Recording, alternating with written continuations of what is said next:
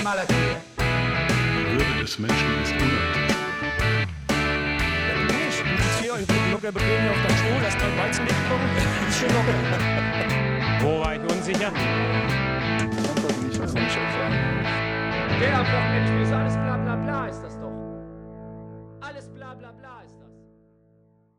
Herzlich willkommen zu Folge 3 des Broadcasts, dem Fußball-Podcast mit Lennart und Sepp. Hallo Sepp, wie geht's dir? Ja, mir geht's äh, super gut. Es hat sich mal wieder ein Arbeitstag äh, dem Ende geneigt und jetzt bin ich froh, hier mit dir sprechen zu können. Wie geht's dir denn? Ja, mir geht's auch sehr gut. Ich kann das alles nur zurückgeben. Ich, äh, ich habe auch gearbeitet heute und ich freue mich jetzt umso mehr, den Podcast noch mit dir aufnehmen zu dürfen. Und wir begrüßen natürlich auch alle unsere Zuhörer, die hoffentlich wieder zahlreich einschalten werden und möchten uns an erster Stelle mal bedanken bei allen Leuten, die bereits die ersten zwei Folgen gehört haben, die darauf reagiert haben, die uns Feedback geschickt haben, die, ähm, ja, die uns wirklich sehr, sehr gutes Feedback zurückgegeben haben. Wir haben uns wirklich sehr gefreut. Wir freuen uns über jede Anmerkung, Frage etc., die da reinkommt und sind auch dankbar für jeden Hörer, egal ob es fünf Minuten, zehn Minuten sind oder sogar, wenn jemand die vollen anderthalb Stunden durchgehalten hat. Ja, da freue ich mich natürlich auch immer drüber, wenn jemand die volle Zeit durchhält. Was ich so an Feedback gehört habe, war sehr viel Positives dabei. Ich denke, es gibt natürlich auch Sachen, die wir verbessern können, aber das ist äh, ganz, ganz klar. Ja, ein Anliegen, das ich auf jeden Fall noch habe vor dieser Folge, Oh, ist, dass ich mich, ja, ist, dass ich mich auf jeden Fall erst einmal aufrichtig bei allen Hörern und Hörerinnen entschuldigen möchte, die ja im ersten Deep Dive gehört haben, was ich zu Hertha BSC gesagt habe. Ich wurde ja Lügen gestraft, muss man sagen. Cordoba gleich getroffen, Pekarik auch getroffen und Lecky mit einem grandiosen Pass, aber da kommen wir später noch drauf zu. Da sieht man mal wieder, wie falsch man liegen kann mit manchen Einschätzungen, aber das zeigt ja auch schon wieder, was drin gesteckt hat im ersten Spieltag. Ja, ja, und natürlich an der Stelle muss man noch sagen, das kennzeichnet ja auch wahre Größe, dass du jetzt hier dich entschuldigst und wer den ersten Podcast gehört hat, weiß ja, das dürfte Basti sehr schwer fallen, als altem Unioner sich bei den Hertanern zu entschuldigen. Von daher, ich ziehe auf jeden Fall meinen Hut vor dir und äh, auch die Besten liegen mal daneben, ne? Ja, das fällt mir wirklich, wirklich schwer. Nein, das ist natürlich, äh, da muss man dann noch zu stehen. Und ich weiß ja, dass auch einige von unseren Hörern Hertha-Fans sind. Wir kennen ja natürlich auch noch den einen oder anderen. Äh, da ist es klar.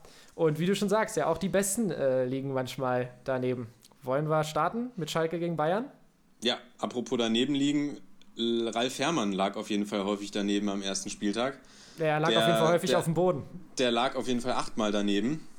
Und äh, ja, das bringt uns dann gleich zu unserem ersten Spiel, würde ich sagen. Genau, wir fangen einfach mal an mit dem Freitagabendspiel, mit dem Auftakt der Saison.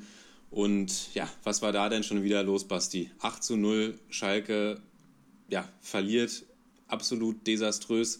Gnabry rührt drei Dinger rein. Was hast du noch zu sagen zu dem Spiel?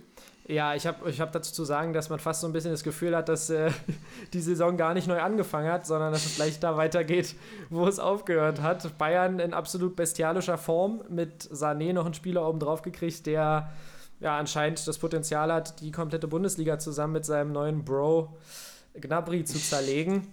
Er hat das Ja. Potenzial, etwas Besonderes zu werden. Genau, genau. Ja, als alter FIFA-Veteran äh, hast du da vollkommen recht. Könnte man sagen, er hat das Potenzial, etwas Besonderes zu werden.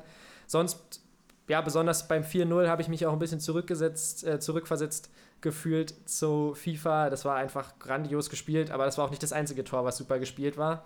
Allerdings muss man noch sagen, dass ja, besonders auch die langen Bälle von Kimmich ein bisschen zu einfach durchkamen, muss man sagen. Natürlich große Klasse von Kimmich, wie er die Bälle spielt, aber Schalke hat sich dann am Ende auch komplett zersägen lassen, muss man ganz klar sagen. Ja, Kimmich ja jetzt die neue Nummer 6 und hat sie von Thiago übernommen. Da gehen wir vielleicht gleich auch nochmal drauf ein, auf den Thiago-Abgang und die, die emotionale Seite dieses Spieltags kann man vielleicht sagen. Der Transfer ist ja am Freitagvormittag, glaube ich, bekannt gegeben worden.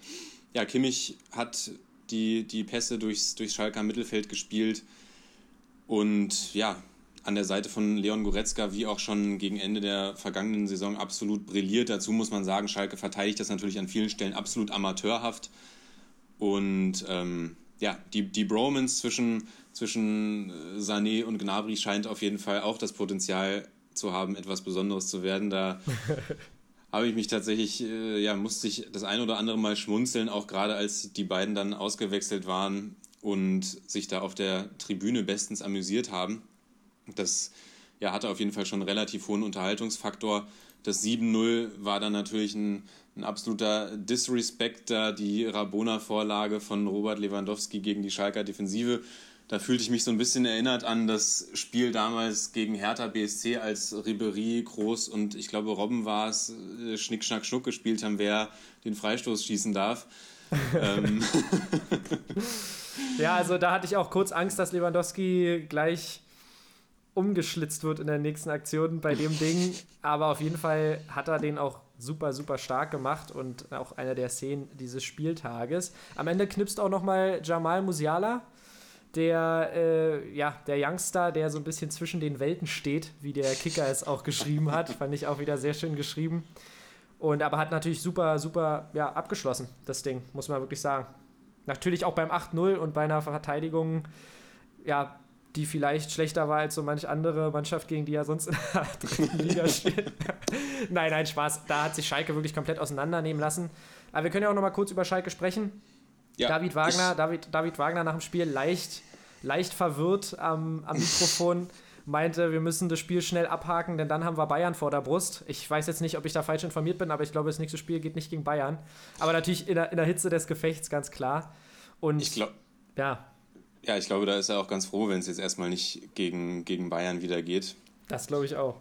Und eine zweite spannende Schalker Personale, Personalie ist natürlich Ralf Fährmann. Denkst du, Markus Schubert hat sich jetzt durch dieses Spiel wieder, wieder auf die, auf die Eins, auf die, auf die Stammtorhüterposition gespielt oder kriegt Fährmann nochmal seine Chance? Ja, also auf Schalke ist eigentlich alles möglich. Würde mich nicht wundern, aber ich denke, es ist schon, äh, ist schon gut, wenn man da Fährmann nochmal die Chance gibt. Ich meine, er war jetzt auch nicht an allen, an allen Toren alleine schuld, sagen wir es mal so.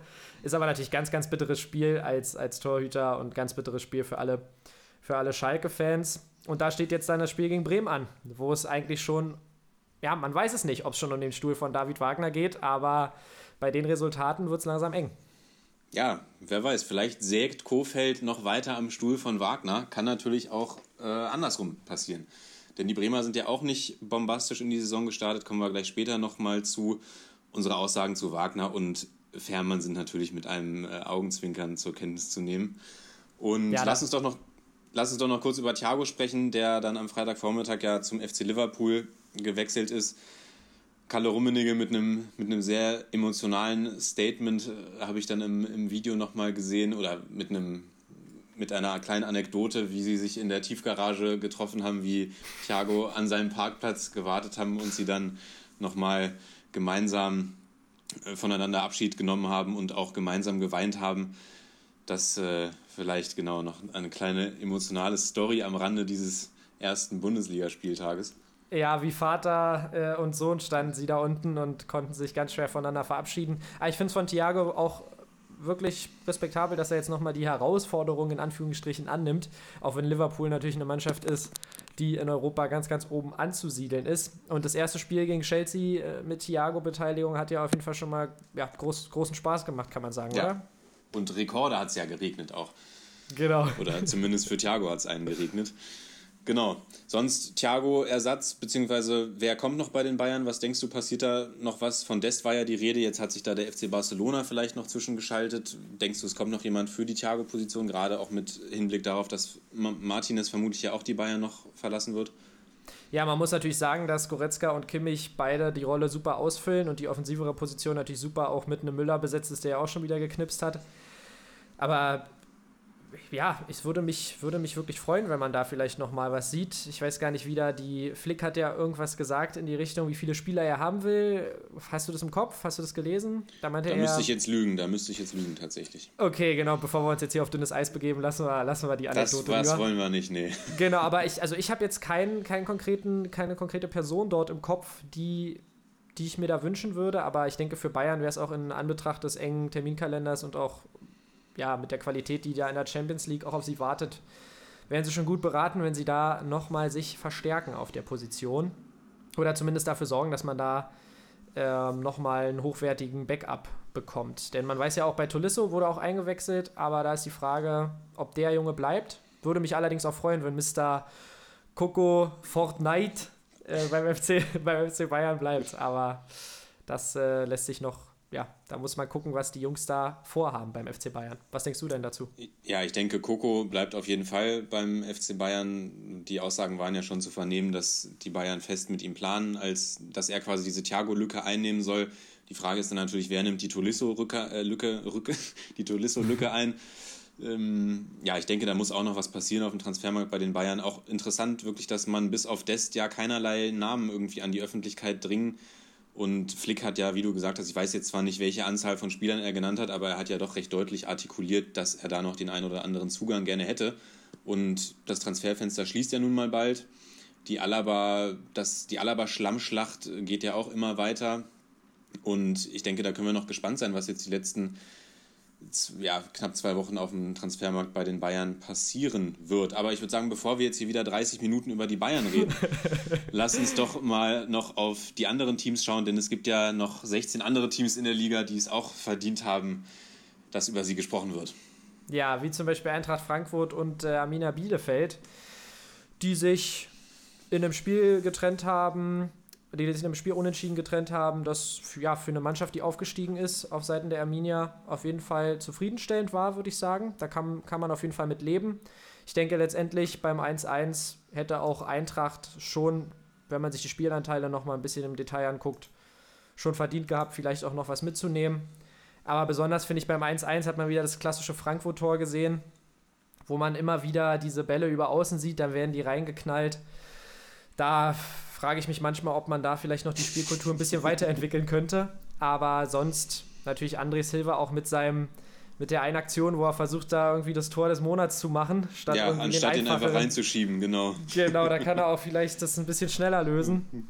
Aber ja, von André Silva halte ich eigentlich auch viel. Ja, ich auch. Ja, und das war das erste Spiel seit elf Jahren für die Arminia und ich denke, da kann man auf jeden Fall mit zufrieden sein. Was ist deine Meinung dazu? Ja, da haben sie sich stark präsentiert, finde ich auch. Nicht nur also nicht nur gut gekämpft natürlich, ich meine, sie haben ja auch geführt und quasi an der, an der Sensation geschnuppert, kann man ja fast sagen. Ja. Aber auch, was mich gerade überrascht hat, ist, dass sie ja wirklich auch äh, durchaus einen, einen, gepflegten Ball nach vorne gespielt haben. Und genau, nicht so ein Angsthasenfußball und, und auch nicht, so eine, ja. genau, nicht so ein Angsthasenfußball, wie wir ihn ja von den Aufsteigern eigentlich immer gewohnt sind. immer.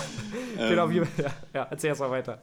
Genau, das, deswegen haben die Bielefelder mich auf jeden Fall positiv überrascht und ich bin ja, schaue mit Vor Vorfreude darauf, was sie so uns die nächsten Spieltage noch, noch zu bieten haben. Ja, tatsächlich sympathische Mannschaft und auch wenn man in die Zweitligasaison geguckt hat, da waren sie ja auch defensiv immer ganz gut aufgestellt, haben sich ja da auch nochmal verstärkt. Aber das haben wir im Deep Dive ja besprochen. Und da bin ich auch wirklich zuversichtlich und, oder sagen wir es mal so, äh, freue mich auf die nächsten Spiele mit äh, Arminia-Beteiligung. Schöner Pass auch zum Treffer der Arminia vorher.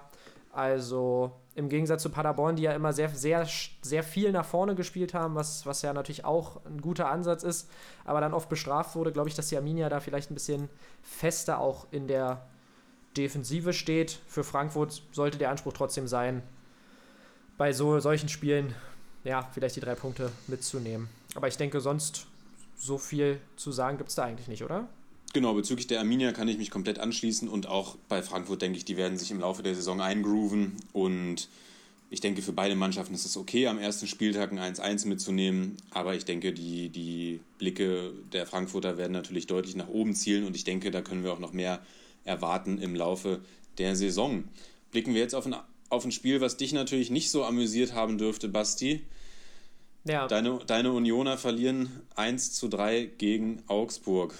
Woran hattet ihr legen? Ja, woran hattet ihr legen? Das fragst dich immer, woran hattet ihr legen am Ende. Ähm, ich sag mal, es hat daran gelegen, dass Augsburg eiskalt war und das war definitiv ein Spiel, was die Unioner ja nicht verlieren dürfen oder nicht verlieren müssen. Kann man jetzt ausdrücken, wie man möchte. Eigentlich die Lufthoheit in der Verteidigung war überhaupt nicht existent, die man eigentlich bei den Unionern kennt. Die haben ja hinten auch große Spieler in der Innenverteidigung. Ja, und besonders das 1-0, auch das 2-1 waren eigentlich null verteidigt. Beim 3-1 sieht Gieselmann ganz, ganz, ja. ja. ganz, ganz blöd aus. Und auch wenn da die Arme von Hahn ein bisschen rausgehen beim 3-1, da möchte ich jetzt nicht rumjammern. Denn im Endeffekt muss man sagen, ist diese Eiseskälte auch eine Qualität. Aber Union darf sich da den Schneid nicht so abkaufen lassen, vor allem zu Hause, wieder mit den Fans. Das äh, hat mich natürlich sehr gefreut, da die bekannten Stadiongesänge, äh, die ganz bekannten Fangesänge zu hören.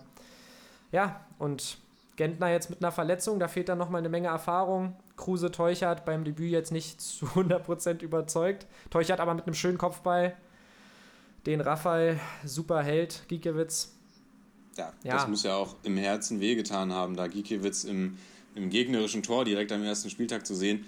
Ja, du hast das- es gesagt, die Unioner eigentlich überlegen, auch wenn man so auf die Spieldaten guckt, mehr Schüsse, mehr Ballbesitz, mehr Pässe. Und letzten Endes, ja, die Augsburger einfach eiskalt, wie du gesagt hast, ja auch bedingt durch, durch einfach viel zu passives Verteidigen der, der Berliner. Und ja, beim dritten Tor wirklich Gieselmann, da habe ich ihm ja schon fast wieder die Erstligatauglichkeit absprechen wollen. ähm, Ja. aber die, die Waldseite, man hat sie auf jeden Fall gehört, gerade nach dem 1-1, da, da habe ich schon hier gefühlt einen kleinen Hörschaden bekommen, als da in die, ich habe die Konferenz geschaut, als da in die Försterei geswitcht wurde. Da, das macht sich auf jeden Fall bemerkbar und ich denke, das wird ja auch für die Unioner wichtig sein, im Laufe der Saison da wieder zumindest auf ein paar Fans oder auf die Unterstützung von ein paar Fans hoffen zu können. Und ja, Augsburg für mich ja so ein kleines Sleeper-Team, deswegen hat mich das jetzt gar nicht zwingend überrascht. Hm, bin ich gespannt. Spielen ja jetzt gegen den BVB. Da weiß ich jetzt nicht, ob da was zu holen ist für die Augsburger, aber ich denke, die haben ein ausgeglichenes, ein ausgeglichenes Team, einen guten Kader und denke, da werden wir vielleicht noch das ein oder andere Mal über die Augsburger sprechen, dass sie da ein gutes Spiel abgeliefert haben oder, oder ja, einen eiskalten Sieg errungen haben. Ja, ich, ich denke, du hast schon recht, ich traue denen auch äh, mittlerweile entgegen meinen Power-Rankings. Wie gesagt, wir haben ja gesagt, dass sie eine gute Mannschaft haben, aber wenn wir uns die nächsten, nächsten Spiele angucken, BVB, Wolfsburg, RB, das sind erstmal alles Mannschaften, wo es, wo es knifflig werden kann. Und ob sie diese Eiseskälte beibehalten, ist tatsächlich die Frage. Ich möchte vielleicht nochmal zurückkommen, ganz kurz. Du hattest es mir auch privat schon mal gesagt. Bei Union ist so ein bisschen die Frage, wer macht's vorne? Bülter war eigentlich der einzige so richtige Aktivposten, wo man das Gefühl hatte, okay, da geht was. Und dann wird Lenz ausgewechselt, dafür kommt Gieselmann, der dann so einen Bock schießt. Aber wie gesagt, das war nicht nur Gieselmann, das war die ganze Defensive beim, beim Spiel. Auch Trimmel mit nicht so guten Bällen von, den, von seinen Standards, die man ja sonst gewohnt ist.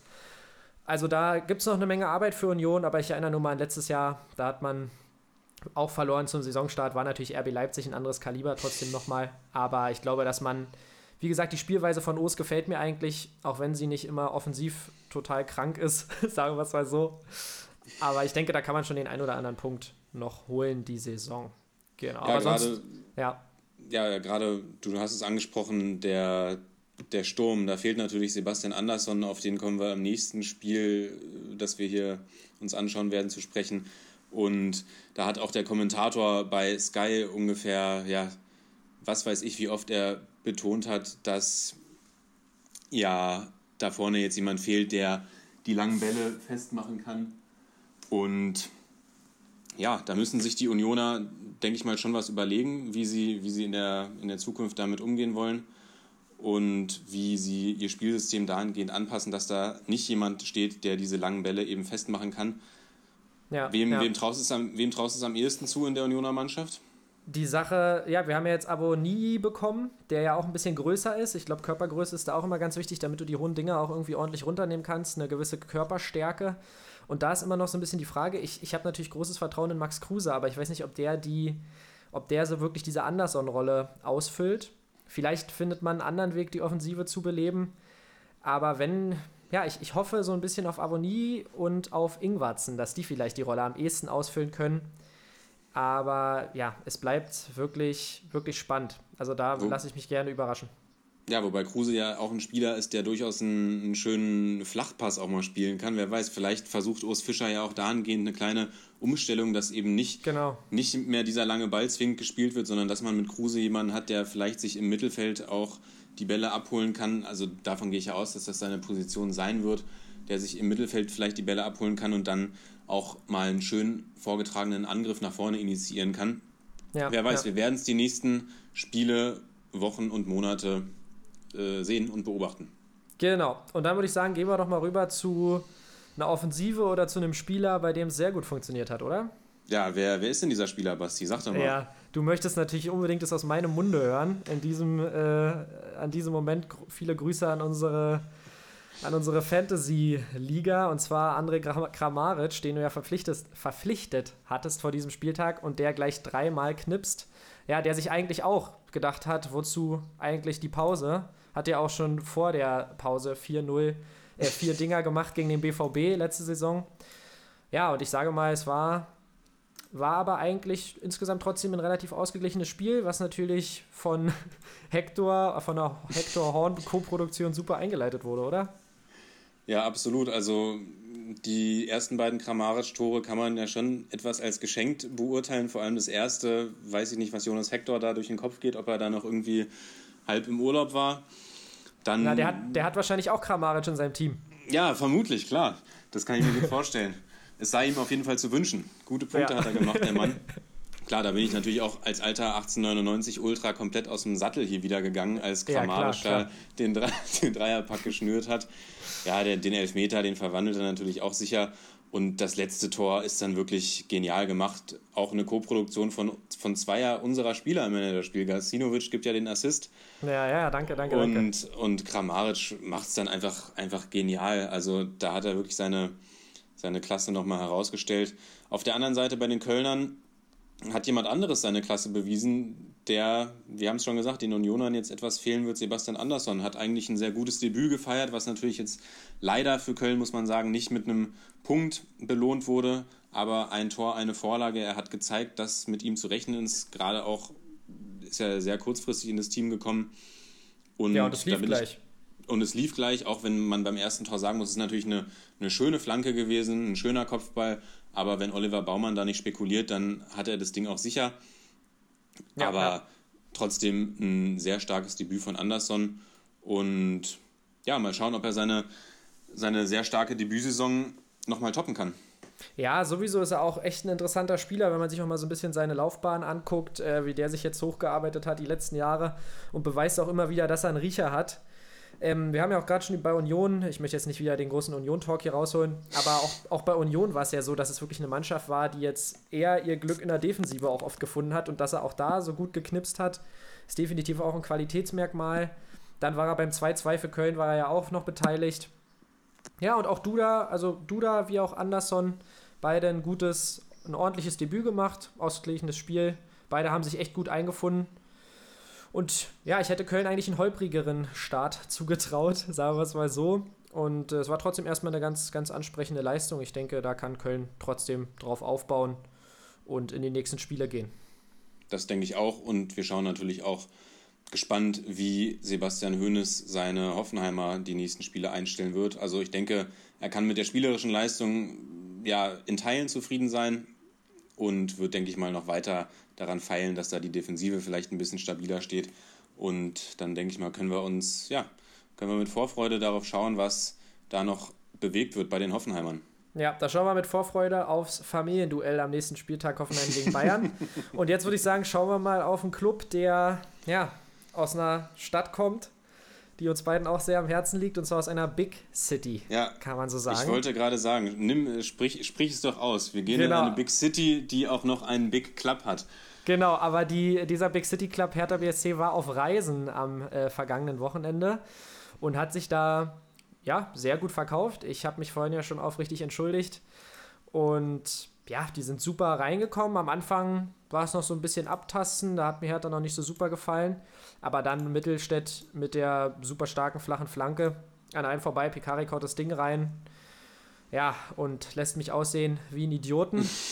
und kurz vor der Halbzeit kommt äh, Luke Bacchio und verarbeitet den Ballverlust aus dem Mittelfeld nach einem schnellen Pass äh, von Darida. Darida sowieso mit einem Superspiel auch das 3-0 vorbereitet.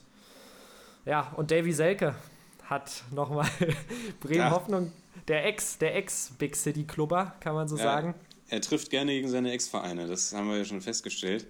Genau, und dann eine Cordova-Lecky-Co-Produktion. Da dachte ich dann, jetzt hört es komplett auf. Aber auf jeden Fall Gratulation an alle Hertaner. Auch das Matthew Lecky, da, da sieht man Bruno.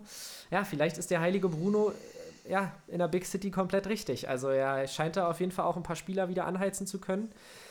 Ich lasse mich gerne eines Besseren belehren vom heiligen Bruno. Ich muss nämlich auch echt sagen, und das hört er jetzt von einem Unioner, dass ich diese Trikots, die Hertha am Wochenende anhatte, echt lecker finde. Sowieso, Hertha macht immer richtig schöne Trikots und auch dieses aktuelle finde ich tatsächlich echt hübsch. Aber schweifen wir nicht ab. Was ist denn deine Meinung zum Spiel? Ja, du hast es ja schon gesagt, die offensive Power ist, ist real bei den, bei den Berlinern. Die ist und legit. Die ist legit. Das ist eine verheerende Offensivwaffe. Und, und ja, Florian Kofeld wird sich vermutlich fragen, ähm, bin ich doch irgendwie noch in der letzten Saison stecken geblieben? Geht es schon wieder los hier? Ja, er, er also, hat schon Heidenheim-Flashbacks. genau, ja. Also die Tore der Hertha waren ja auch wirklich, also das 1-0, super, super flache Flanke von Mittelstädt. Da, klar, da muss vorher vielleicht ein bisschen besser verteidigt werden, aber im, in der letzten Instanz kann man da keinen keinem Bremer, finde ich, einen Vorwurf machen. Dann Luke Bacchio wieder das Ding einschweißt mit gefühlt 150 km/h. Und ja, von den, von den Bremern, ja, hatte ich nicht das Gefühl, dass zu irgendeinem Zeitpunkt des Spiels irgendwie eine Gefahr für die, für die Hertha besteht. Und ja, du hast gesagt, Darida überragend. Boyata und Toruna Riga bilden die Innenverteidigung stark, spielt im zentralen Mittelfeld. Da möchte ich auch nochmal Bezug nehmen und Grüße rausschicken ans Managerspiel, speziell an die alte Dame, der sich gleich nach dem ersten Deep Dive an uns gewandt hatte und gesagt hatte, beziehungsweise klargestellt hatte, wir hatten ja auch philosophiert, wer da wohl aufläuft in der Innenverteidigung und er hat gleich gesagt, das werden Boyata und Toruna Riga. Vielleicht ähm, bekommt Facts. der Mann hier seine, vielleicht bekommt der Mann hier seine eigene Rubrik und berichtet dann hin und wieder mal als Hertha-Insider. Und dann haben sie ja unter der Woche auch noch Boyata als Kapitän bestätigt. Auch da habe ich ja im Deep Dive äh, absoluten Trash von mir gegeben, kann man sagen, dass Stark da der Kapitän ist, wobei er ist ja mit der Kapitänsbinde aufgelaufen im Pokal, aber Boyata wurde jetzt als offizieller Kapitän bestätigt. Damit haben wir die 18 Kapitäne auch komplett in der Liga. Endlich, und, danke. Und wir haben alle lang drauf gewartet, genau. Und du sprichst Bruno Labbadia an. Ich würde es ihm wünschen, dass er vielleicht mal ankommt. Und vor allem sagt er selbst, da geht noch mehr. Kannst du dir vorstellen, dass da noch mehr geht? Ich wollte gerade schon ansprechen, also erstmal bei so einem Haifischbecken wie Hertha BSC Oder, oder werden die Berliner wieder übermütig? Na, ich. Hertha ist natürlich echt so eine kleine Wundertüte, aber ich finde immer lustig, wie sich so der Blick auf so eine Mannschaft ändert. Beim Deep Dive habe ich noch so ein bisschen alles belächelt. Jetzt gucke ich mir die Mannschaft an und denke auf einmal, ja, haben wir auch beim Deep Dive gesagt, dass die Offensive stark ist. Das aber haben wir wenn, gesagt, ja.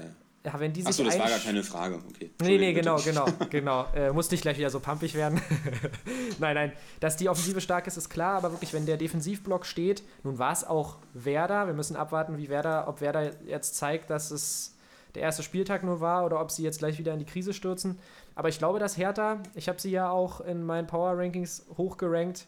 Ich glaube, dass für Hertha auf jeden Fall der Kampf um Europa realistisch sein sollte. Gerade wenn, gerade wenn Bruno jetzt noch die Leute anheizt, von dem man nicht so zu 100% überzeugt war. Denn das ist ja wirklich eine große Qualität auch von manchen Trainern, dass sie immer mal wieder dann so ein paar ab, abgeschriebene, in Anführungsstrichen, ne, in Anführungsstrichen, abgeschriebene Jungs äh, wieder hochholen. Aber ich würde Ja. sagen, hast du noch was da hinzuzufügen? Ich würde auch sagen, bevor du jetzt hier noch zum Hertha-Fan wirst, Basti, wechseln wir doch. Ha, ho, hey! ja, okay, nee, das, das war zu viel, das war too much. wechseln wir wir doch mal- mal, genau, wechseln wir doch mal weiter zu Stuttgart gegen Freiburg. Wie hast du Ja. das Spiel gesehen? Ja, das Spiel sah ja eigentlich so aus, als wäre es relativ fix entschieden von einer Mannschaft, äh, von einem FC, oder sagen wir es mal so, von einem SC Freiburg, der ja einige Leistungsträger verloren hat, sich aber in der ersten Halbzeit richtig super präsentiert hat. Ähm, beim 1-0 schleicht sich äh, der ewige Nils Pedersen von Kaminski davon nach einer schönen Flanke von Salah, aber die war natürlich äh, einfach auch zu einfach. Und ja, dann, da steht ja, steht ja im Um- Umkreis von fünf Metern steht da ja kein Gegenspieler. genau, also da Also war. die, die Flanke bringe ich dir auch noch an den Mann. Da- Das werden wir sehen beim nächsten Lattenschießen, ob du da so präzise bist. Oh ja. Ähm, ähm, genau, aber sonst, ja, sonst ist, ist Freiburg dann so ein bisschen eingebrochen, würde ich sagen. Und Stuttgart hat sich nochmal ganz gut zurückgekämpft. Heinz, der Ja, das Ding wirklich. auf der Linie klärt, das wollte ich auch nochmal kurz anbringen. Auch eine schöne Dominique Klärungsaktion. Genau, Dominique Heinz, da wollte ich nochmal den Namen anbringen. Aber sonst, am Ende hat dann doch die Erfahrung des SC Freiburg gesiegt, aber Stuttgart mit einem ordentlichen Debüt. Was sagst du? Ja, du sagst es, eine, eine starke Mentalitätsleistung auf jeden Fall der Stuttgarter, die ich ihnen in der Form jetzt gar nicht so zugetraut hätte, muss ich sagen. Als es da Ja, 3-0 Dito. stand, als es 3-0 stand, habe ich schon gedacht, uiuiuiui, der arme Pellegrino Matarazzo, das äh, wird hier schon so, zu so einem kleinen Albtraumdebüt in der Bundesliga. Ja. Gerade, gerade weil sie in der ersten Halbzeit ja auch wirklich quasi gar nicht verteidigt haben. Und ja, dann haben sie sich zurückgekämpft. Kalajdzic mit dem Anschluss, du hast es im Deep Dive gecallt. Er wird die Tore machen, jetzt da Gonzales verletzt ist und gleich im ersten Spiel trifft er. Ja, irgendwo muss ich ja auch mal recht haben. Ja, das, das unterstreicht ja auch nur deinen Fußball-Sachverstand, Basti. Also. und ja, dann, dann kommen sie nochmal ran und die letzten Minuten sind dann wirklich, wirklich sehr spannend. Die Freiburger schwimmen, die Stuttgarter schießen quasi aus, aus allen Lagen aufs Tor. Florian Müller kratzt da auch nochmal, ich glaube, Clement ist es, der da den Schuss abgibt, kratzt da nochmal einen Ball gut raus. Ja. Und dann gab es ja am Ende die Szene, da kann drüber diskutiert werden, ob man da einen Elfmeter geben kann. Meinst du das Handspiel? Nee, da hat äh, Höhler Waldemar Anton im, ich glaube, eine Ecke gab's und dann, oder ein Ach so. Freistoß. Ja, ja. und Höhler, Höhler zieht da Anton zu Boden und ich sag mal so, ich habe 50-50 vorm Fernseher gesessen und habe gedacht, puh, da hat es auch schon mal Elfmeter für gegeben. Da finde ich, können die Freiburger doch relativ glücklich sein, dass sie da nicht noch in der, in der letzten Minute einen Elfmeter gegen sich bekommen haben. Ja, ja. Aber sei es drum, wir wollen ja jetzt nicht eigentlich gleich am ersten Spieltag wieder die, die Schiedsrichter- und VAR-Diskussion hier anstoßen. Denn wenn wir das in unserem Podcast sagen, dann, äh, dann Hat das Gewicht. Dann hat das auf jeden Fall Gewicht, genau. Und von daher 2, 2 zu 3, Freiburg holt einen Dreier. Ich freue mich sehr, finde das auch, wie du gesagt hast, die Freiburger werden regelmäßig zerpflückt in ihre Einzelteile und schaffen es immer wieder, ein, ein solides Team dann zur neuen Saison aufzustellen. Und daher freue ich mich und ja, bin aber aufgrund der zweiten Hälfte dann auch sehr gespannt, was die Stuttgarter die nächsten Spieltage so, so liefern werden. Ja, da bin ich auch sehr gespannt. Gönn's den Freiburgern auf jeden Fall auch. Ähm, denn wirklich, wenn man sich anguckt, was der Streich da immer aus der Mannschaft macht, das ist schon echt, echt äh, bewundernswert. Klimowitz auf jeden Fall auch, der Sohn einer Bundesliga-Legende, hat mir auch echt gefallen, das wieder auf dem Trikot mal zu sehen. Aber sonst würde ich sagen, gehen wir doch weiter, oder? Gehen wir weiter zum Topspiel des Samstagabends BVB Gladbach. 3-0 liest sich erstmal klar. Ja, fandest du, es war so eine klare Sache? Am Anfang fand ich es tatsächlich recht ausgeglichen und äh, hatte sogar so ein bisschen das Gefühl, dass die Gladbacher ein leichtes Übergewicht hatten in den ersten, sagen wir mal, 15 Minuten. Ist jetzt grob geschätzt. Aber dann kam ja die Co-Produktion der beiden Kids, die beiden äh, 17-Jährigen, wenn ich da richtig informiert bin. Ja, die dann auch Elvedi relativ leicht ausspielen, muss man sagen, dass das Ding reingeht. Ja, da gehen 50% auf LWD, würde ich auch sagen. Genau, genau. Also da, da war auf jeden Fall auch ein bisschen Glück dabei, aber auch überraschend, dass Rainer, bei Rainer vielleicht sogar ein bisschen weniger, hat es mich eher weniger überrascht, aber bei Bellingham, da ist jetzt, jetzt eigentlich nur noch eine Frage der Zeit, bis die Nummer beim BVB auch retired wird und unter das Stadiondach gehangen wird. Ja, dann 2-0, Haaland, Benzebaini, der da Rainer umtritt. Und dann kannst du ja vielleicht mal kurz was zum 3-0 sagen, wie du die Szene gesehen hast. Ob, Ja. das, ob das überhaupt schnell genug ankam bei dir zu Ja. Hause. Ich habe da nur ein Flimmern auf dem Bildschirm gesehen, also wirklich ein absoluter Hochgeschwindigkeitskonter, den der BVB da ausspielt. Angefangen natürlich bei keinem geringeren als Mats Hummels, Außenriss 15, klärt da das Ding nach vorne, beziehungsweise aus dem Strafraum raus und dann nimmt Sancho Fahrt auf wie, wie, wie ein D-Zug und wie ein ICE. Ja. Und ja, mit ihm natürlich auch Haaland, der da durchrennt und dann das Ding da noch, äh, ja, mit seinem ganzen Tempo, äh, dass, er, dass er da mitnimmt, äh, vollkommen in die, in die Maschen einschweißt. Ja, also das war auf jeden Fall eine sehr beeindruckende Leistung von den, von den Dortmundern. Am Anfang, du hast es gesagt, die Gladbacher durchaus äh, noch mit Chancen, Birki ja auch mit der ein oder anderen Parade, beziehungsweise diese überragenden Doppelparade da. Und dann aber, denke ich, Ja, der, ja. der BVB absolut verdient gewonnen. Wieder mal stark gespielt. Kleiner Wermutstropfen vielleicht. Hazard hat sich verletzt, fällt etwas länger aus, aber er ist ja direkt ersetzt worden. Felix Passlack ist back. Das Der- einstige, Su- das einstige Supertalent. der Boy ist back nach grandiosen Stationen auch im Ausland. Aber ich finde, der hat es auf jeden Fall äh, super gut gemacht. Hatte ja auch noch eine Chance. Und ich Ja, wollte noch. kann- ich, Kann, er- da durchaus ein Tor machen. schießen. Ja, kann man auch mal machen, das Ding. Aber ist natürlich klar, dass du dann, äh, wenn du nach so einer langen Zeit mal wieder für den BVB spielst, da vielleicht auch ein bisschen, dass dir da ein bisschen die Nerven flimmern. Sonst glaube ja, ich, dass. So ein, und dass, so ein Matze Ginter, der, der am Pfosten steht, den musst du auch erstmal überwinden. Das, ja, genau, genau. Auch. Genau, und ich glaube, beim 3-0 hat, äh, das hat man jetzt über die Außenmikrofone nicht so super gehört, weil ja auch wieder Fans im Stadion waren, aber ich glaube, da hat Sommer sich auch kurz beim Schiri beschwert, dass Haaland nicht so doll schießen soll. Also, ich auf dem Bolzplatz früher hätte mich da auf jeden Fall beschwert, wenn einer mir so völlig geisteskrank das Ding da an mir vorbeiballert. Nein, aber auf jeden Fall, der BVB präsentiert sich gleich stark. Und zur Verletzung von Hazard kann man sagen, das muss der Kader trotzdem auffangen können, auch wenn es äh, natürlich bitter ist.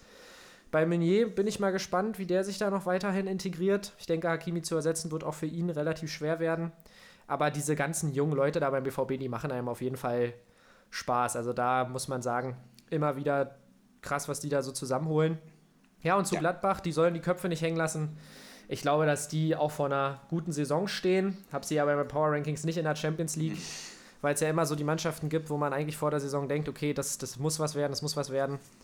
Aber dann wird es manchmal doch knifflig, vor allem mit der Doppelbelastung. Aber auch wenn die Qualität da vorne wieder zusammenkommt, noch mit einem Tyram und so weiter, Player, dann glaube ich, wenn die wieder eingegroovt sind, stehen die vor einer super Saison. Ja, und ich denke. Ha ja. Hm, sag du. Ich denke, ich. Nee, sag du. Nee, alles gut.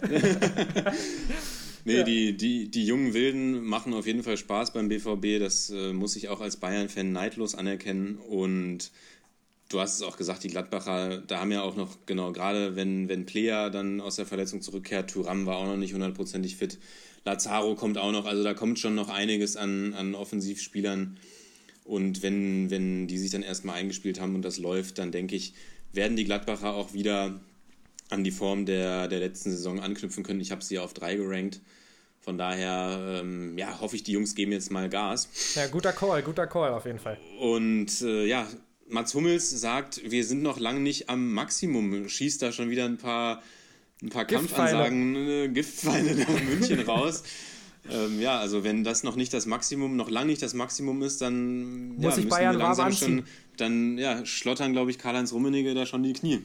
Dann gibt es das 8-8 beim, bei, beim Duell der beiden Giganten.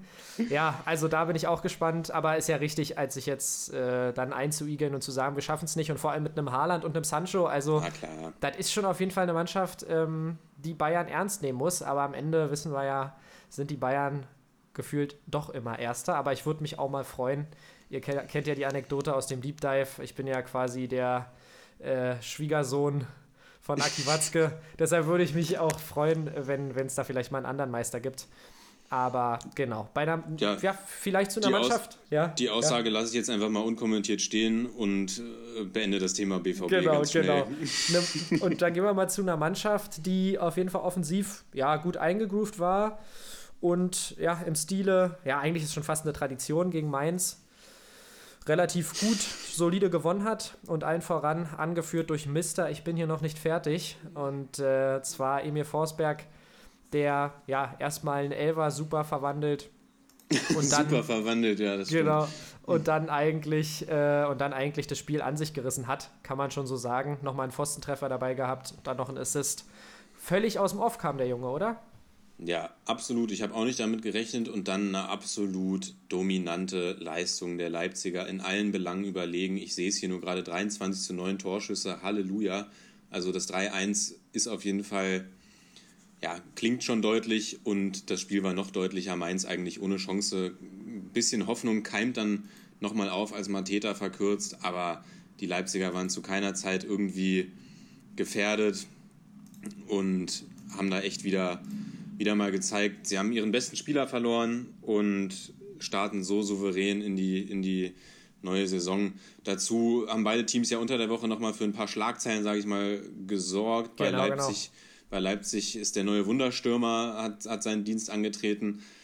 Sirlot oder wie auch, wie, auch, wie auch, immer man ihn ausspricht. Ich glaube, ja ist schon relativ nah an der richtigen Version. Ist schon nah dran, okay, da ja, bin ich ja. beruhigt. Wenn, wenn du das sagst als Sprachwissenschaftler, als alter, als alter Norweger und Sprachwissenschaftler, dann genau, genau. mache ich mir da keine Gedanken. Genau, 24 Tore, 9 Assists letzte, letzte Saison in der Super League. Gut, vielleicht kann man jetzt die türkische Liga auch nicht zwingend mit der Bundesliga gleichsetzen, aber ich denke, da können wir uns alle auf auf jemanden freuen, der die Leipziger Offensive nochmal beleben wird, der dann vermutlich in Konkurrenz zu, zu Wang gehen wird, wobei der ja nicht mal gespielt hat. Jorari Paulsen hat ja, oder nicht mal gestartet hat, Jorari Paulsen hat ja gestartet. Also auch da meldet sich ein, ein, eine Leipziger Ikone wieder mal an.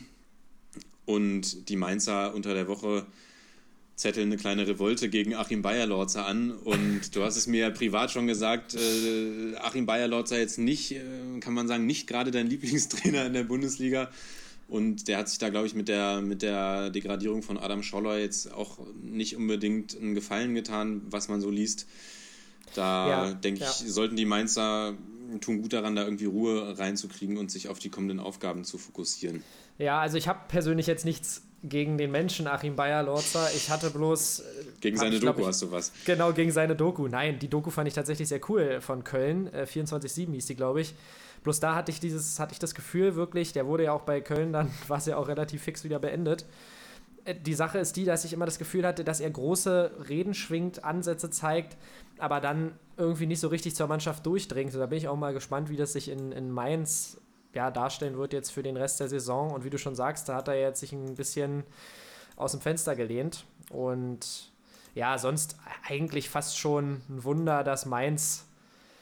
Ja, also beziehungsweise kein Wunder, dass sie ein Tor geschossen haben, aber es kam schon ziemlich, es kam schon ziemlich aus dem Off, das Tor. War aber auch ein super Pass von Quaison, wo ich mich sehr gefreut habe, denn das ist äh, so mein, Oh ja. mein Flaggschiff, leider Gottes, im, äh, im Fantasy Manager. Ja, aber man muss auch sagen, bei Leipzig, ich glaube, die können das schon ganz gut auffangen, wenn man sich eben anguckt, dass so ein Spieler wie Paulsen ja auch immer noch eine super Qualität hat. Da war eine Aktion, da schießt er den Ball zwar drüber, aber da nimmt er den Ball richtig krass an und hämmert ihn ganz knapp übers Angel. Also da dachte ich wirklich, krasser Spieler auch mal wieder. Und dann hast du einen Haidara und so weiter. Also ich glaube, sie haben schon. Und Dani Olmo, genau, der Name Und fehlt mir gerade noch, Olmo. der auch noch eine Menge Potenzial hat. Das hast Und du ja auch schon mal angesprochen. Ein Kunku kam nur von der Bank, das muss man sich mal vorstellen. Genau, also die Mannschaft hat auf jeden Fall Potenzial. Und bei Mainz hoffe ich, äh, ja, ich hoffe, also ich wünsche natürlich Mainz nur das Beste und allen Mainz-Fans, aber Mainz ist so der erste Punkt, wo ich hoffe, dass die Aber Unioner- nicht Achim Bayerlorzer. Nein, nichts gegen Achim Bayerlotzer jetzt, Mensch, komm. Äh, aber ich, ich, ich hoffe, dass gegen Mainz auf jeden Fall die ersten Punkte für Union drin sind. Denn Mainz spielt jetzt gegen Stuttgart und dann gegen Union. Ich denke, dass da für die Mainzer was drin ist, aber gegen Union wird es äh, ja, wird's hoffentlich nicht reichen. Aber sonst noch Anmerkungen? Keiner der Anmerkungen und ich würde sagen, wir gehen zum, zum Leckerbissen des Spieltages. äh, ja, und- und da habe ich keinerlei beenden- Anmerkung. Beenden, da, genau, ich würde sagen, wir übergehen das Spiel einfach und äh, tun, tun so, als wäre das nie passiert. Aber hey, hey, wir müssen mal abwarten, denn äh, in diesem Spiel, wir reden natürlich über Wolfsburg gegen Leverkusen, war mein notenbester Spieler Renato Steffen, aber ich will jetzt nicht wieder abschwanken zum äh, Managerspiel. Und das Spiel war halt tatsächlich, muss man mal sagen, eine, eine Ein absolute, Augenschmaus.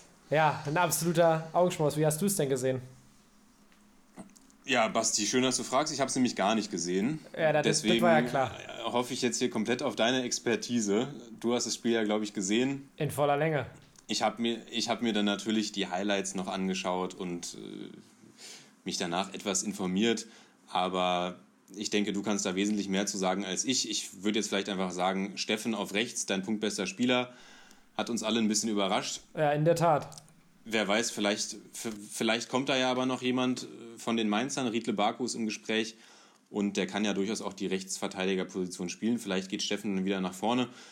Aber ja, sag doch mal was zum Spiel. Wie hast du es gesehen? Wie hast du die Wölfe, die Wölfe gesehen, die, die Leverkusener? Was erwartest du? Ja, also ich muss sagen, ich war fast ein bisschen überrascht, habe mir ein bisschen mehr erwartet von dem Spiel, vor allem wenn man zwei Mannschaften sieht. Mit Leverkusen eine Mannschaft, die eigentlich auch immer versucht nach vorne zu agieren, der klassische Peter Bosch Fußball und ähm, ja, Wolfsburg mit einem mit einem Wort Weghorst, wo ich mich immer freue, wenn ich den spielen sehe. Auch ähm, der Hühne, der ja auch mit Tottenham in Verbindung gebracht wird, wie wir schon gesagt haben. Aber die Mannschaften haben sich einfach ein Stück weit neutralisiert. Renato Steffen, wie du sagtest, kam über rechts. Ich finde aber auch, dass äh, Lacroix hinten ein solides, solides erstes Spiel als Neuzugang gemacht hat. Und beide Abwehrreihen bei einem 0-0 haben eigentlich sowieso einen guten Job gemacht. Tabsoba bei Leverkusen. Aber ich denke, beide Mannschaften sind noch nicht unbedingt an ihrem Leistungslimit. Ja, aber ich sag dir ganz ehrlich, solange Renato Steffen weiterhin bei 0-0 Spielen über 120 Punkte Manager macht, dann bin ich auch echt zufrieden. Das ist doch ein schönes Schlusswort für dieses Spiel. Und damit beenden wir zumindest mal unsere ja, unsere kleine Berichterstattung oder unseren kleinen, unsere, unsere Auswertung der Spiele und würde ich würde sagen, wir küren jetzt noch den Spieler des Spieltages, Basti. Wer ist denn für dich der Spieler des Spieltags? Ja, also für mich ist der Spieler des Spieltags ähm, Sergei Serge Gnabry, der ja eigentlich stellvertretend äh, für mich dort eingesetzt wird in der Rubrik. Ja, stellvertretend für eine gesamte Mannschaft, die bei dem 8-0 gegen Schalke in meiner Meinung ganz klar auch schon wieder äh, gezeigt hat, wer die Hosen anhat im, im deutschen Fußball. Man hätte da auch viele andere Spieler nehmen können, zum Beispiel auch einen Libre Sané als Debütant, der auch an vielen Toren beteiligt war. Aber ja, insgesamt Serge Gnabry für mich, weil er auch einfach ein Spieler ist, der sich immer weiter gemausert hat über die letzte, ja, besonders jetzt auch nochmal in der Champions League-Saison und auch über die ganze letzte Saison. Und ja, deshalb entscheide ich mich für Serge Gnabry. Ja, also Gnabry auf jeden Fall jemand, mit dem ich auf jeden Fall absolut mitgehen kann. Damit wir hier aber ein bisschen unterschiedliche Sachen auch nochmal raushauen. Und auch aufgrund des persönlichen Bezuges nehme ich natürlich die, die Maschine aus dem Kraichgau, André Kramaric. Alter, ja, reibst mir noch mehr unter die der, Nase. Der ja da auch drei, wie, wie Gnabry drei Tore geschossen hat und ja, gerade im Hinblick darauf, dass er halt seine Mannschaft wirklich immer wieder äh, rettet und immer wieder den Hoffenheimern Punkte beschert. Jetzt gerade auch wieder in dem Spiel in der, in der Nachspielzeit dann das 3 zu 2 schießt durch wirklich eine, eine klasse Aktion und schon seit Jahren einfach super konstant für die Hoffenheimer spielt und, und immer wieder dieses ja, super Niveau auf den Platz bringt, nehme ich jetzt einfach mal diesen Spieltag André Kramaric. Denn ich denke auch von klar, ich denke auch, äh, Kramaric wird doch das eine oder andere gute Spiel abliefern, aber ich denke, Serge Gnabry werden wir doch den einen oder anderen Spieltag nochmal als unseren Spieler des Spieltags küren können, wenn er, ja, wenn sich das mit Sané so weiterentwickelt, wenn die Mannschaft weiter diese, diese Stimmung, diese Form aufrechterhält und dann wird, denke ich mal, Gnabry noch das ein oder andere Ding den Gegnern ins, ins Netz rühren. Ins Netz rühren, ja. Weise Worte, weise Worte, mein Freund. Was ist denn für dich vielleicht kurz und knackig die Szene des Spieltags gewesen? Hast du da irgendwas, was dir besonders äh, ins Auge gefallen ist? Ja, ich denke, da sind wir uns relativ einig. Dass, äh, da gibt es, glaube ich, kein Vorbeikommen an dem Rabona-Assist von Robert Lewandowski. Da habe ich dann wirklich, also klar, ich habe mich auch so schon gefreut und äh, da habe ich dann aber wirklich gedacht, meine Güte, das geht jetzt wirklich auch für Schalke gerade hier in die komplett falsche Richtung. mm das war wirklich, ja, da in der Situation wirklich die, diese Flanke rauszuhauen und dann ja, rutscht der Ball Fährmann da auch noch bezeichnend irgendwie durch, durch die Hände. Also wirklich ein absolut grandioser Assist. So, sonst noch die Aktion vielleicht neben dem Platz, genau, wir haben es auch schon angesprochen, die Bromans von äh, Gnabry und äh, Sané, die sich da köstlich amüsieren auf der Tribüne, gerade auch als Musiala das, das 8-0 macht, äh, haben mich doch auch an uns beide ein bisschen erinnert, wie wir im ein oder anderen Seminar gesessen haben und uns in Meme-Seiten verloren haben. Von daher, wer weiß, vielleicht, vielleicht wird da auch mal auf der Broadcast-Instagram-Page noch das ein oder andere Meme dazu folgen. ja, das hoffe ich doch, das hoffe ich doch. Ja, deine Aktion des Spieltages, welche ist es für dich? Ja, ja, also ich kann mich da eigentlich hauptsächlich bei dir anschließen, kann man so sagen. Der Rabona-Assist war natürlich ein pures Zeichen der Dominanz. Und äh, die Brawler von Gnabry war natürlich echt süß. ja, aber sonst ist die, die Aktion, oder Aktion ist vielleicht das falsche Wort, aber sonst ist für mich die, ja, doch die Aktion des Spieltages, die Rückkehr der Fans. Es war echt schön, wieder mal die, die, ja, die Fangesänge in der alten Försterei zu hören, dass da mal wieder ein bisschen Leben eingekehrt ist und die ist ja bei weitem noch nicht voll. Auch wenn ich mir so ein bisschen die Frage stelle, wie lange uns das erhalten bleibt, auch hier in Berlin, guckt man auf die Corona-Zahlen, die gehen wieder hoch und auch wenn man in der Stadt unterwegs ist und sich anguckt, ja, wie, wie ernst manche Leute mit der Situation umgehen, auch in der Bahn, dann bin ich mir nicht sicher, wie lange uns das Privileg noch erhalten bleibt. Aber ja, trotzdem insgesamt eine schöne Sache, auch wenn es, weiß nicht, ob es das richtige Signal ist und in manchen Stadien hast du Fans, in manchen nicht. Aber es ist einfach schön, dass erstmal wieder ein bisschen Stimmung ist. Und ja, mich würde mal interessieren, wie du das Ganze, was deine Meinung ist. Ja, das denke ich mal, kann man aus verschiedenen Blickwinkeln irgendwie betrachten. Also ist natürlich aus, aus Fanseite natürlich für A, den Fernsehzuschauer auch mal wieder schön, dass ich jetzt nicht immer Tonoption Sky, äh, Tonoption 2 auf Sky wählen muss und auch für die Leute, die wieder ins Stadion gehen können, weil für einige Menschen hat das ja wirklich einen Riesenwert. Auf der anderen Seite, ja, wenn man es wenn man's von der anderen Perspektive betrachtet, eben, wir haben wieder steigende Fallzahlen in Deutschland. Ich bin mir nicht sicher, ob dieses Konzept so durchdacht ist und überall so gut, so gut durchgesetzt werden kann. Ich meine, klar, das Abstandskonzept im Stadion ist schon schlüssig, aber ich denke da gerade an so Sachen wie den Einlass, den Auslass, die Abreise. Die, da die lässt sich, glaub ich, Toiletten, nicht, die Toiletten, ganze da lässt sich- WC-Hygiene. da lässt es sich, glaube ich, nicht vermeiden, da in Kontakt zu seinen Mitmenschen zu kommen. Und das ja, sehe ich dann doch schon relativ kritisch. Und da bin ich wirklich gespannt, wie lange äh, ja, die Liga und die Politik das auch äh, noch mitmacht. Da können wir, denke ich mal, auch, werden wir, denke ich mal, noch die ein oder andere Nachricht zu lesen und sicherlich auch noch das ein oder andere Mal im Podcast hier zu sprechen. Ja. Yes, Bro. Da gebe ich dir vollkommen recht und würde sagen, damit haben wir den Spieltag doch eigentlich ganz gut zusammengefasst, oder was sagst du? Das finde ich auch. Und dann würde ich sagen, blicken wir noch einmal über den Tellerrand hinaus und schauen in die Serie A und schauen da ganz kurz auf die, auf die Viola, auf die Lilien aus Florenz. Da keine, keine Sorge jetzt schon mal an alle Hörer, das wird jetzt nicht ausarten, sondern wir werden jetzt kurz nach dem ersten Spieltag ein kleines, ein kleines Fazit ziehen und dann das hin und wieder mal einstreuen. Ja, die Viola hat den Spieltag auch eröffnet in der Serie A, hat die Saison eröffnet und hat gegen Torino ein 1-0 errungen, Basti. Und das war natürlich wieder Fußball vom Feinsten, den wir da genießen. Ja, konnten. das, das war wieder Fußball der absoluten Extraklasse, den äh, die Viola da aufs, aufs Gras gezaubert hat. Torino, der Gegner mit sechs Torschüssen, da kann man auch von einer geschlossenen Abwehrleistung sprechen und das, obwohl der Capitano, der Capitano German Pisella nicht dabei war. Ich hoffe, der ist irgendwie angeschlagen oder so, sonst verstehe ich nicht, warum der nicht spielt. Eigentlich äh, absoluter Qualitätsspieler. Dann hat mich natürlich das Tor gefreut von äh, Castrovilli, der neuen Nummer 10. Dann auch mal wieder Biragi zu sehen, äh, auch ja so ein kleiner Lieblingsspieler von uns, weil er damals ja, den Freistoß gegen Atalanta BC, äh, als wir da waren, reingezirkelt hat. Ja, und auch der, der König von Florenz hat gespielt, äh, Franck Ribéry, und das hat mich auch gefreut.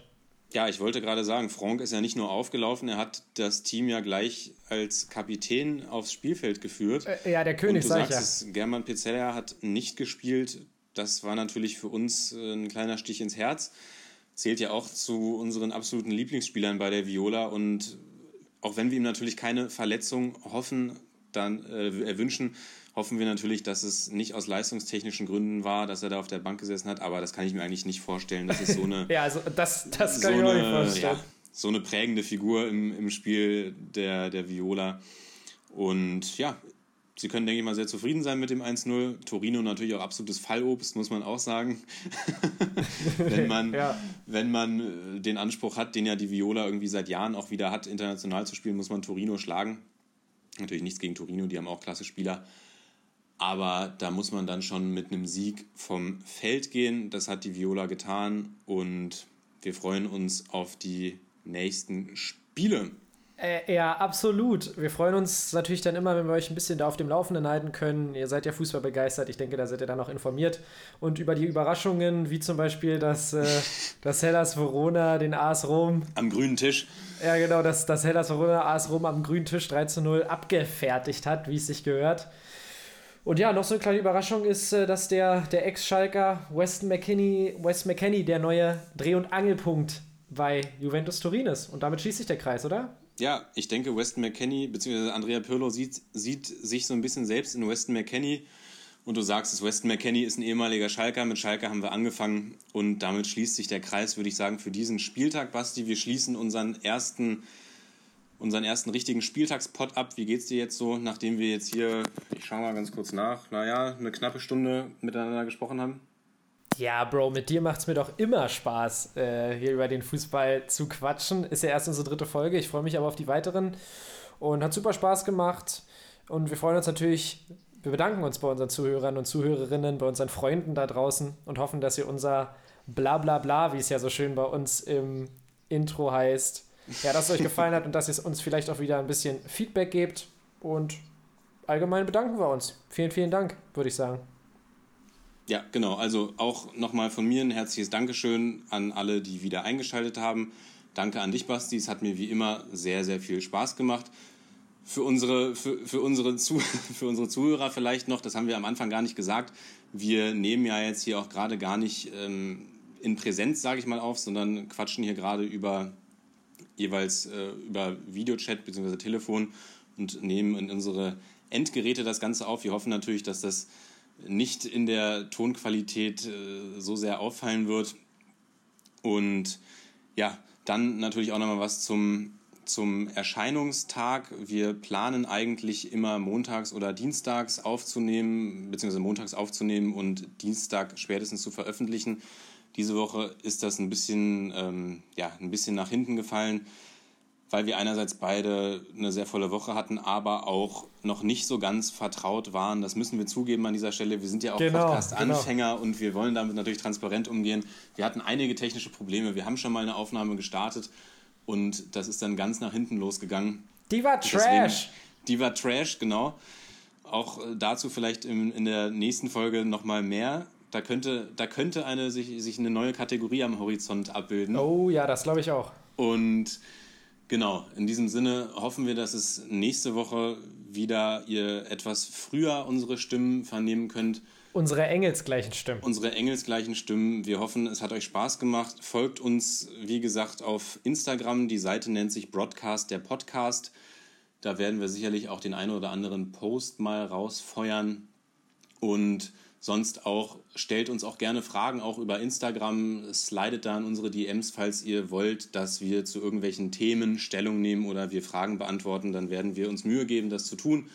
Und bevor ich jetzt hier noch weiter vor mich hin monologisiere, sage ich danke Basti, danke an alle, die wieder eingeschaltet haben und wir hören uns in der nächsten Woche. Genau, macht's gut, bis dann, tschüss. Ciao, ciao.